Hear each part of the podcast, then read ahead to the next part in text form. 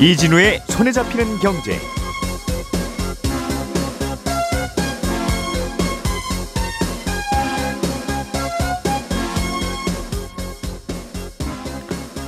안녕하십니까 이진우입니다.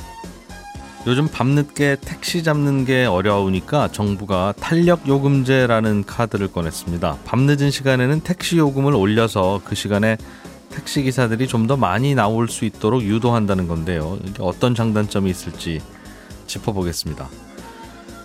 최근에 증권사들이 CFD 서비스라는 걸 출시해서 경쟁을 벌이고 있답니다. 기업들이 뭔가를 두고 경쟁을 한다는 건 소비자들 입장에서는 좋은 경우가 많은데 이 CFD 서비스는 쉽게 말하면 천만 원이 있더라도 마치 1억 원이 있는 것처럼 거래를 할 수 있다는 거랍니다. 소비자 입장에서는 뭐가 좋은 거고 혹시 유의할 점은 또 뭔지 따져보겠습니다. 청년이 10만 원을 저금하면 정부가 10만 원을 매칭해서 함께 저금해주는 정부가 만든 적금 상품이 있습니다. 상품 이름이 청년 내일 저축 계좌고요. 어제부터 신청이 시작됐는데 이건 또 누가 어떻게 받을 수 있는지 살펴보겠습니다. 7월 19일 화요일 손에 잡히는 경제 바로 시작합니다.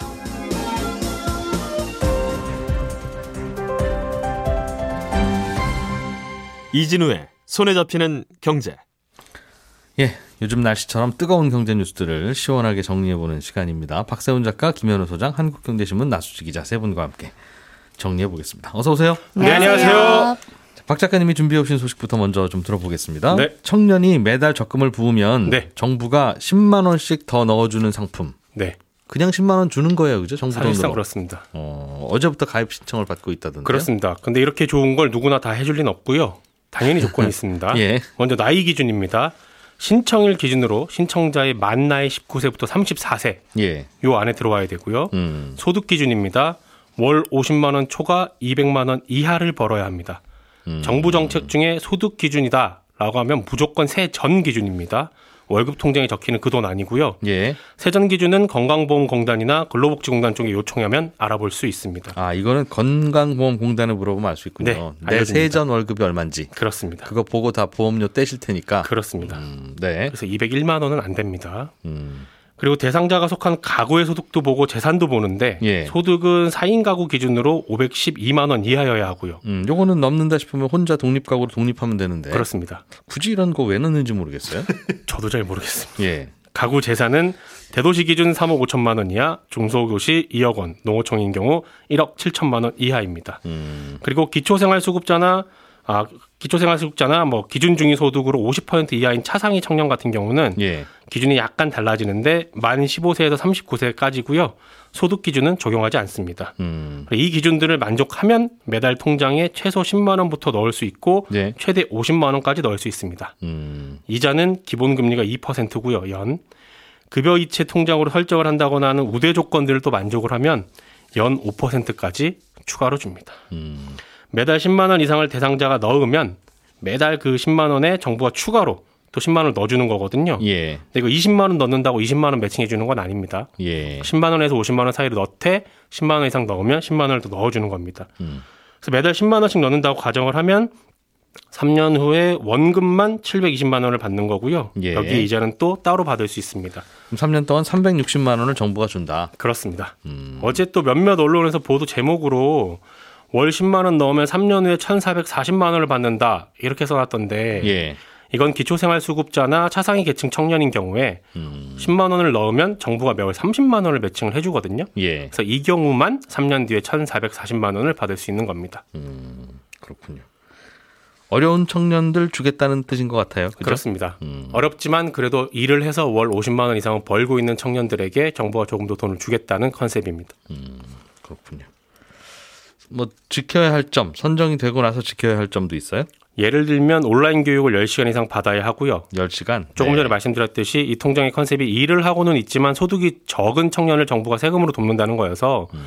아주 특수한 상황을 제외하고는 3년간 일을 쉬면 안 됩니다. 이거 정부가 중간중간 체크를 합니다. 음. 특수한 상황이라는 건 본인이 다쳐서 출근이 매우 어렵다거나 예. 회사가 갑자기 폐업을 하거나 군대에 간다거나 하는 경우인데 이런 경우는 적립 중지 신청을 반드시 따로 하셔야 됩니다. 음. 정지 신청 안 하고 12달을 적금을 안 넣으면 정부가 매칭해서 넣었던 돈 다 회수해 갑니다. 워낙 좀 복잡하게 돼 있어서 최대한 단순하게 설명을 드렸는데 예. 이제 가입 신청은 인터넷 포털 사이트에서 복지로를 검색해서 그 사이트에서 해도 되고요. 살고 있는 동네 읍면동 주민센터에서도 할 수 있습니다. 그래서 가입 허가가 나면 10월부터 가입이 될 예정인데 추가로 더 궁금하신 게 많으실 거예요. 이런 분들은 국번 없이 129, 국번 없이 129번으로 전화하시면 되는데 네. 어, 여기 아마 문의 전화가 많이 갈 겁니다. 그래서 통화가 좀 힘드실 수 있으니까 그럴 땐 1522의 3690, 음. 1522번 다시 3690번 여기로 전화를 하시면 상담을 받을 수 있습니다. 알겠습니다. 웬만하면 주민센터 가시겠군요. 네. 드- 여- 오늘 알려주신 것 중에 제일 외우기 쉬워서 번호들은 헷갈리고. 음, 알겠습니다. 10만 원씩 보태준다 나라에서 네. 이런 제도들이 이것저것 꽤 있죠. 네. 음, 여러 개, 여러 있습니다. 개가 있어서 네. 알겠습니다. 김현우 소장님, 네. 정부가 밤에 택시 안 잡히는 걸 막기 위해서 네. 택시 탄력 요금제를 도입할 예정이다. 그렇습니다. 밤에는 자정 넘으면 할증되는 것도 있긴 있는데 네. 그것보다 더 비싸게 맞습니다. 음, 택시 요금을 올려주면 택시 기사님들이 나와서 운행할 거 아니냐 그렇죠. 그런 건가 봐요. 그게 핵심입니다. 어제 국토, 국토교통부 장관이 대통령이 업무 보고한 내용 중에 뭐 네. 여러 가지 내용이 담겼는데 교통 불편 해소 방안 중에 하나예요. 어, 심야 피크 시간대 그 10시에서 한 2시 사이 정도 요 시간대에만 요금을 지금 할증 요금과는 별개로 어, 탄력적으로 올릴 수 있는 탄력 요금제를 적용하겠다. 음. 물론 이제 탄력적인 요금제라는 게 올릴 수도 있고 내릴 수도 있지만 네. 포인트는 이제 올리는 거에 좀 이, 맞춰져 있습니다. 예. 아, 요때 택시가 잡히지 않는 이유가 아, 수요에 비해서 공급이 적다. 그러니까 돌아다니는 택시들이 적다고 판단을 한 건데요. 네. 요 시간대에 요금을 올려면 뭐 운행을 하는 택시가 좀 늘어날 것이고 음. 어, 그렇게 되면 사람들이 뭐 잡기 쉬워지지 않겠느냐인 건데 다만 이 탄력적인 요금제를 적용하는 대상이 일반 택시 전부 다가 아니라 네. 이 플랫폼 택시 그리고 플랫폼 서비스를 통해서 부를 수 있는 어, 택시에 한정해서 적용을 하겠다. 그러니까 휴대폰으로 부르는 택시를 말하는 겁니까? 그렇습니다. 뭐 카카오티라는 간판을 달고 다니는 택시, 음. 그 외에 뭐 마카롱 이런 것들도 많이 있죠. 그런 택시 플러스 음. 어, 그냥 일반 법인 택시, 개인 택시라고 하더라도 말씀하신 대로 휴대폰을 통해서 호출할 수 있는 택시 에 대해서만 한정하겠다라는 겁니다. 왜요? 왜 그냥 손 들어서 잡는 택시는 왜 안 합니까? 안 됩니다. 그게 이제 일반 택시 같은 경우에는 택시 요금을 조정하는 게 지자체의 권한이라서 예. 국토부에서 그 전국의 택시 요금 자체를 세세하게 컨트롤할 수 없기 때문이에요. 음. 그 택시 요금 지금 현황 보면 지자체가 한 3, 4년 정도는 동결을 하고 있습니다. 예. 그러니까 강원도가 올해 그리고 부산이 작년에 요금을 조정을 했고 대구는 2018년 그리고 나머지 지자체가 2019년에 요금을 조정하고 안 움직였어요. 예. 택시 요금은 2년마다 한 번씩 뭐 물가 상승이나 이런 것들을 반영을 해가지고 요금을 조정해라 이게 정부 권고 사항이긴 한데 음. 에, 코로나가 터지고 그다음에 뭐 지방선거도 중간에 껴있다 보니까 음. 대부분 지자체가 이걸 밀어둔 상황입니다. 밀어두고 이제 좀 손을 댈까 했더니 물가가 지금 문제가 되고 있어서 택시요금 인상 자체를 꺼내는 게 쉽지는 않고요. 그런데 그 반면에 이 플랫폼 사업자의 요금 체계 같은 경우에는 국토부에 이 신고를 해야 되거든요. 네. 그리고 이제 승인을 해주는 체계라 사실상 이 정부가 택시 요금을 조정을 할 수가 있는 거죠. 음, 지금도 그래서 플랫폼 택시를 비- 뭐 부르게 되면 비싸게 받는 경우들 있잖아요. 음. 요게 에, 신고돼서 승인된 게 최대 4배까지 예, 올려받을 수 있도록 요금 체계가 되어 있어요. 예. 어, 그래서 결국은 이렇게 플랫폼 업체 통하게 되면 지자체 요금 조정 없이도 정부에서 탄력 요금제를 적용을 할 수 있다라는 겁니다. 좀 이상한 제도군요. 그 택시 요금을 지자체가 저- 정해라. 라고 그렇죠. 하면 지자체가 결정할 일이고 네. 국토부가 정해라 하면 국토, 국토 부가 결정할 일이고 네. 지금은 둘 중에 아무나 조정하면 조정할 수 있다는 뜻이네요. 그죠? 결국은 이렇게 된 거죠. 이제 플랫폼 택시들이 생기면서 둘 중에 아무나 아, 물론 이제 기본 요금을 손댈 수는 없지만 예. 기본 요금은 낮더라도 거기에 플러스 알파는 뭐 지자체 아, 국토부에서 손댈 수 있는 쪽. 어쨌든 그래서 국토부가 플랫폼 택시에서는 할증 적용을 할 수 있다. 네 그렇습니다. 음. 그러면 똑같은 시간대 예를 들면 자정 무렵에 11시 반쯤에 예. 손 들어서 택시 잡으면 기본 요금이 얼만데 네. 플랫폼 택시를 부르면 똑같은 택시 불렀는데 비싸겠네요. 그렇죠. 맞습니다. 뭘 그런 일이 벌어져요? 어, 그런 일을 벌이서라도 비싸게 하게 되면 택시가 나오지 않겠느냐는 건데 네. 지금은 11시 정도에 손 들어서 잡으면 택시의 기본 요금은 서울 기준 3,800원입니다. 예. 12시가 넘어가게 되면 어, 기본 요금이 800원 올라서 4,600원이에요. 요 800원 차이라는 거죠. 근데 지금 탄력 요금제를 시행을 하게 되면 800원보다 좀더 올리자 기본 요금 자체를 플랫폼 택시로 부르게 되면 얼마나 더 올? 어, 업계에서 요게 얘기가 나온 게 한 두세 달 전부터 요 얘기가 나오긴 했었거든요. 탄력 네. 요금제에 대해서. 근데 택시 업계에서 이제 요- 요구를 하는 건 한 2, 3천 원 정도 올리면 충분히 택시들이 그 시간대에 밖으로 나올 어, 유인이 될 것으로 보인다라는 네, 예. 겁니다. 지금 이 택시가 부족한 게 한 5천 대 정도가 부족한 걸로 보고 있어요. 근데 음. 코로나 이후에 법인 택시 숫자를 보니까 어, 2만 8천 대 정도가 감소를 했습니다. 예. 음, 그중 이제 서울에서만 한 만 대 정도가 줄어들었고요. 심야에 부족한 게 5천 대로 판단이 되고 있는데 그거에 비해서 이제 개인 택시는 거의 변동이 없습니다. 음. 어, 개인 택시 수가 변동이 없는데 예, 사실 법인 택시가 줄어든 만큼 이 개인 택시 쪽에서 나와 주기를 바라는 거죠. 그런데 이제 개인 택시 분들 같은 경우에는 법인 택시와는 다르게 뭐 산악금 부담이나 이런 것들이 없다 보니까 예. 날씨가 안 좋거나 너무 심야한 시간대 힘든 시간대 되면은 안 나오실 수도 있다는 거예요. 그래서 이분들을 그럼 나오게 하려면 어떻게 하냐? 물론 이제 부제도 어, 임시적으로 풀어주기는 했는데 예. 그 시간대에 조금 비싸게 요금을 받을 수 있도록 하자.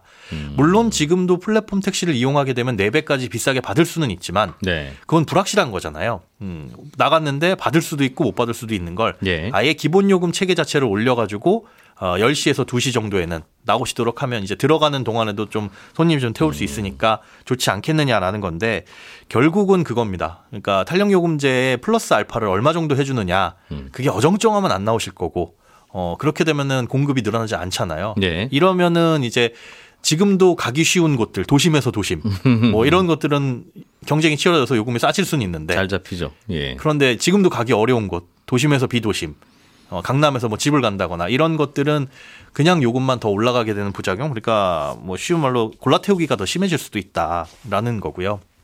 그래서 요 어, 플러스 알파를 얼마로 책정할지 요 부분이 가장 중요한 얼마를 더. 받을지. 네, 그렇습니다. 기본적으로는 비싸지면 수요가 줄어드니까 네. 근데 택시는 택시는 남겠네요. 안 탈 수가 없어서 아 네. 바- 너무 밤이니까 네. 그쯤 밤쯤 되면 잡히지 않습니까? 모르겠습니다. 집에 안 갈 수는 없는데 그래서 이제 심야 버스를 늘리는 것도 추가적인 네. 대책 중에 하나이기는 한데 음. 이 심야 버스 노선이라는 게 한정적이라서 예. 결국은 집에 못 가면 걸어가거나 택시를 타는 거 둘 중 하나밖에 없는데 음. 그 공급이 늘어가 늘어지면 과연 그게 그렇게 정상적으로 작동을 할지는 지켜봐야겠습니다. 어떻게 생각하세요? 아, 나 조금은 도움이 되지 않을까 싶어요. 어, 네. 택시 기사님들한테 한번 여쭤봤거든요. 음, 좀 늘어나 늘어나냐? 그래도 요금을 올리면 조금은 음. 나오지 않겠느냐라고 음. 말씀은 하시더라고요. 밤에는 택시가 공급이 부족하다면서요. 그럼 그렇습니다. 돈벌이가 잘 될 거 아니겠습니까? 지금도. 음. 지금도 낮보다는 밤에 잘 될 거 아니겠습니까? 그렇죠. 그런데 만약에 제가 택시 운전을 한다라고 생각을 했을 때 낮보다 밤에 잘 되지만 그 잘 되는 정도가 예. 낮보다 한 어, 아, 이렇게 피곤함을 혹은 위험을 감수하고 잘 되는 정도가 아이 그렇게 썩히 만족스럽지 못하다면 음, 음, 차라리 집에서 쉬고 내일 그 쌩쌩한 정신으로 낮에 운행하는 게 좋다라고 저는 그렇게 생각을 할 수 있을 것한 같아요. 5만 원 더 벌 거라면 그냥 집에 가고 마는데 그런데 아. 15만 원 더 벌 거라면 어? 이건 해볼 만하다. 해볼 만하자. 하여튼 남아 계실 수 있다는 거죠. 네. 알겠습니다. 나수지 기자님, 네. 증권사들이 CFD 계좌라고 하는 걸 만들어서 홍보를 열심히 하고 있다. 네. 돈이 되기 때문이겠죠? 네, 그렇죠. 증권사 입장에서도 CFD 계좌가 뭡니까? 네, 이게 CFD가 Contract for Difference. 그래서 번역하면 차액에 대한 계약이다. 차액 결제 거래 이렇게 부르는데요. 좀 풀어서 설명드리면 이 보통 우리가 주식 투자할 때는 증권사를 통해서 주문을 내면 증권사가 주식을 사다가 나한테 소유권을 넘겨주는 건데 네. 이 CFD 계좌를 통해서 주식을 주문한다. 그럼 주식이 실제 왔다 갔다 하는 게 아니라 어, 내가 주문한 가격에 샀다 치고 네. 그리고 나중에 팔 때 그 가격에 팔았다 치고 네. 그래서 그 가격에 이익이 나면 증권사가 나한테 요 차익만큼 돈을 주고 음. 손해가 난다. 그럼 내가 증권사에 돈을 주는 그러니까 주식은 왔다 갔다 하지 않지만 그걸 준하는 계약을 맺는 겁니다. 근데 요 개- 최근에 이 계약 거래 규모가 굉장히 빠르게 커지고 있어서 예. 한 작년에 70조 원 정도인데 이게 2년 전 정도보다 한 9배 가까이 늘어난 굉장히 빠르게 커지고 있는 시장입니다. 음. 주식 투자하고 똑같은 거 아닙니까? 결국은? 그렇죠. 그러니까 결과만 보면 계약을 맺는 거니까 똑같은데 이게 차익을 주고받는 계약이 되니까 이 점 때문에 주식 투자와 굉장히 다른 어, CFD의 특징이 생기는데 예. 그래서 요 시장이 커지는 거거든요. 그래서 요걸 한 크게 세 가지 정도로 정리를 할 수 있는데요. 음. 어, 먼저 수익 구조를 굉장히 다양하게 짤 수 있습니다. 그냥 예. 계약하는 거니까 주식은 뭐 한 배만 되지만 이게 계약을 야 그냥 그럼 주식 투자 수익률을 두 배로 주기로 서로 계약을 맺자. 예. 라고 하면 그렇게 할수 아, 있습니다. 사고 판 거에 두 배로 정산하는 걸로. 네, 계약을 그렇게 하면요. 그러면 만 원을 투자해도 마치 2만 원어치 주식을 산 것 같은 음. 효과를 낼 수 있는 거죠. 예. 아니면 반대로 주가가 떨어지면 수익이 나도록 계약을 맺어서 예. 이렇게 되면 마치 공매도처럼 활용할 수도 있는 거고요. 음흠. 어, 그리고 두 번째로 세금상으로도 이거 투자하는 사람 입장에서는 주식보다 유리합니다. 그러니까 일반적인 경우라면 국내 주식에 우리 투자할 때 매매차익 양도세를 안 내는데 예. 정말 돈 많은 분들, 그러니까 종목당 10억 원 넘게 투자해서 대주주로 분류된 이런 큰 손들은 네. 어, 양도세를 한 20, 30% 정도 내니, 내는데 네. 이 CFD라는 거는 주식이 왔다 갔다 하는 게 아니라 그냥 계약인 거니까 네. 어, 이 파생 상품에 대한 세율 11 예, 죄송합니다. 11%만 내면 됩니다. 음, 이게 양도세를 항상 내는 게 아니라 네. 연말 특정 거의 뭐 연말 말일 기준으로 주식을 갖고 있는 그쵸. 분들에게만 양도세를 부과하는데 네, 그렇습니다. 이거 이것도 파생 상품으로 분류해서 11%만 내면 되는 것도 연말 기준으로 갖고 있는 분에게만 내요? 아니면 사고 팔고 할 때만 어, 할 요거는? 파생 상품이니까 사, 예. 사고 팔 때 무조건 11%입니다. 그럼 그건 손해네요. 어, 10억 언더로 하는 분들은 손해일 수 있죠. 그래서 사실은 해외 주식 할 때 조금 더 예. 세제 매력이 있습니다.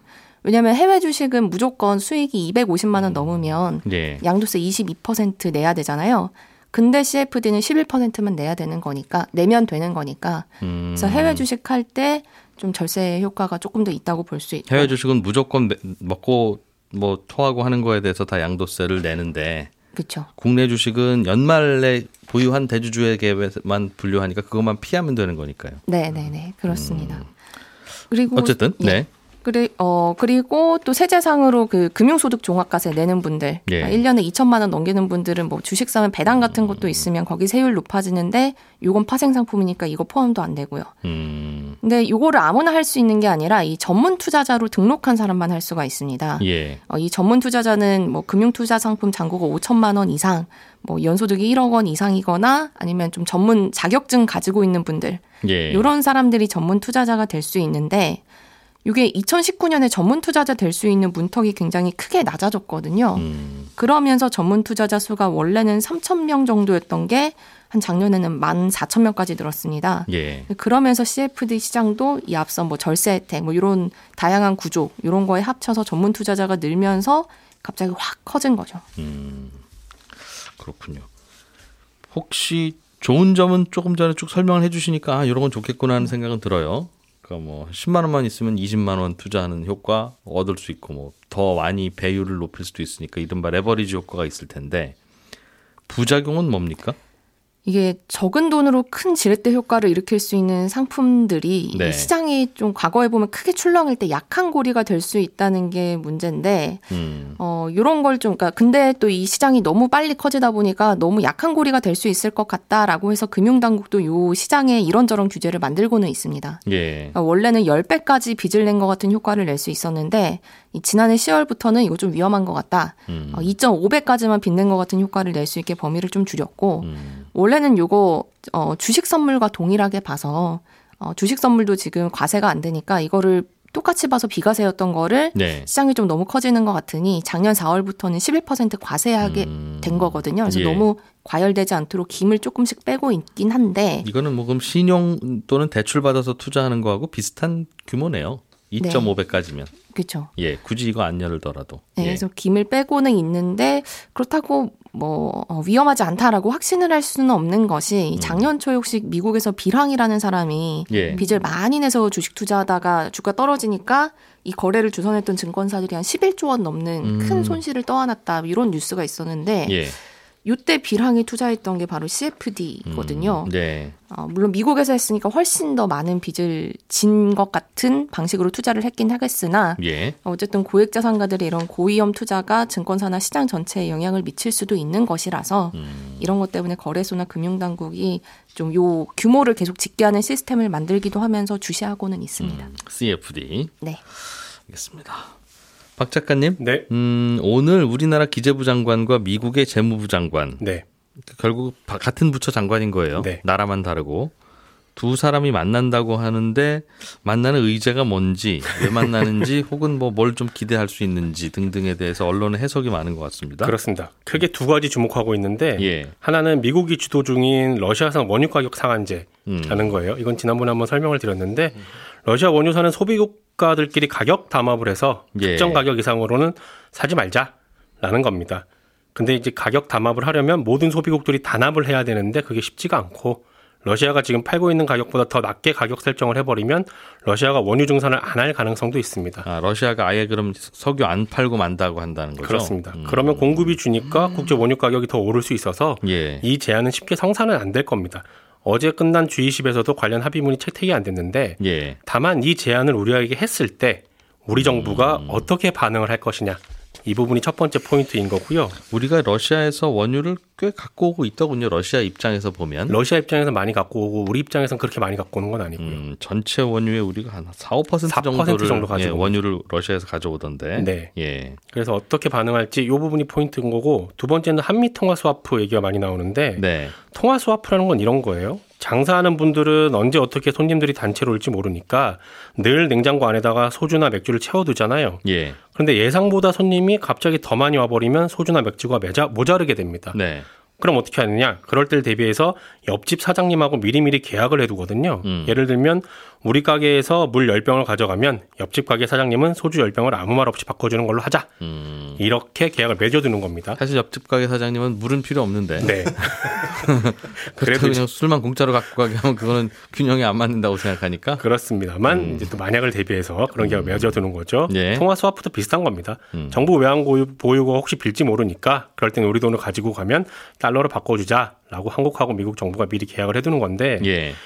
아, 지금 아무- 아무 래도 달러 원 환율이 계속 오르는 추세고 그러다 보면 정부가 외환 시장에 달러를 풀어서 환율 방어를 할 거고 그러면 외환 보유고가 빌 테니 네. 미국하고 통화 교환 계약을 계약을 빨리 맺어야 한다 얘기가 그래서 나오거든요. 통화 스와프. 네. 음. 근데 계약이 성사가 안 될 거라는 전망이 더 우- 많습니다. 음. 왜냐하면 예. 요 계약은 기재부 장관들끼리 만나서 하는 게 아니라 중앙은행끼리 합의를 하는 거거든요. 우리나라는 한국은행, 네. 미국은 페드 쪽에서 한다는 거죠. 그렇습니다. 음. 물론 재무부 장관이 오늘 어, 얘기하고 미국 가가지고 페드한테 살짝 기뜸을 해줄 수도 있지만 음. 기본적으로 그건 안 되는 상황이고요. 미국 입장에서는 통화 교환 계약을 맺는 게 별로 급하지도 않고 이득도 없습니다.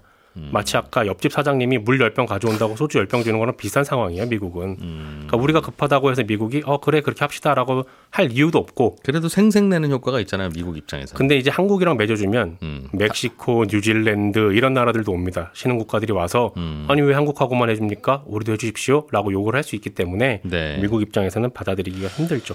그래서 오늘 만남 이후에 요 관련 보도들이 쏟아질 텐데. 이런 거 미리 좀 알고 뉴스를 보시면 예. 조금 더 재밌게 뉴스를 이해하실 수 있을 겁니다. 원유 가격 상한제는 논의가 될 가능성이 있고 있다. 그러나 뭐 합의했다 안 했다 발표는 안 할 거고. 안 나올 겁니다. 예. 러시아 쪽이랑 우리랑 또 입장 관계도 있고 하니까. 그렇습니다. 하나는 한미 통화 스와프인데 이거는 논의 안 될 가능성이 매우 높다. 그렇습니다. 되면 좋은데 우리의 희망 사항이고 그렇습니다. 미국은 안 해줄 가능성이 높다. 네. 는 거죠. 그리고 아까 하나만 더 말씀드리면 예. 아까 그 청년 저축 말씀드렸잖아요. 예, 예, 예. 그 보도 나오기로는 예.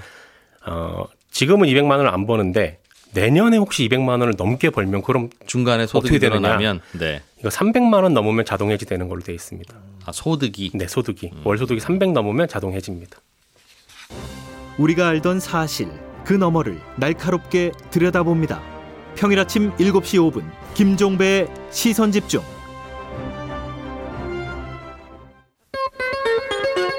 예, 저는 11시 5분에 이어지는 손경제 플러스에서 인사 또 드리겠습니다. 고맙습니다. 이진우였습니다.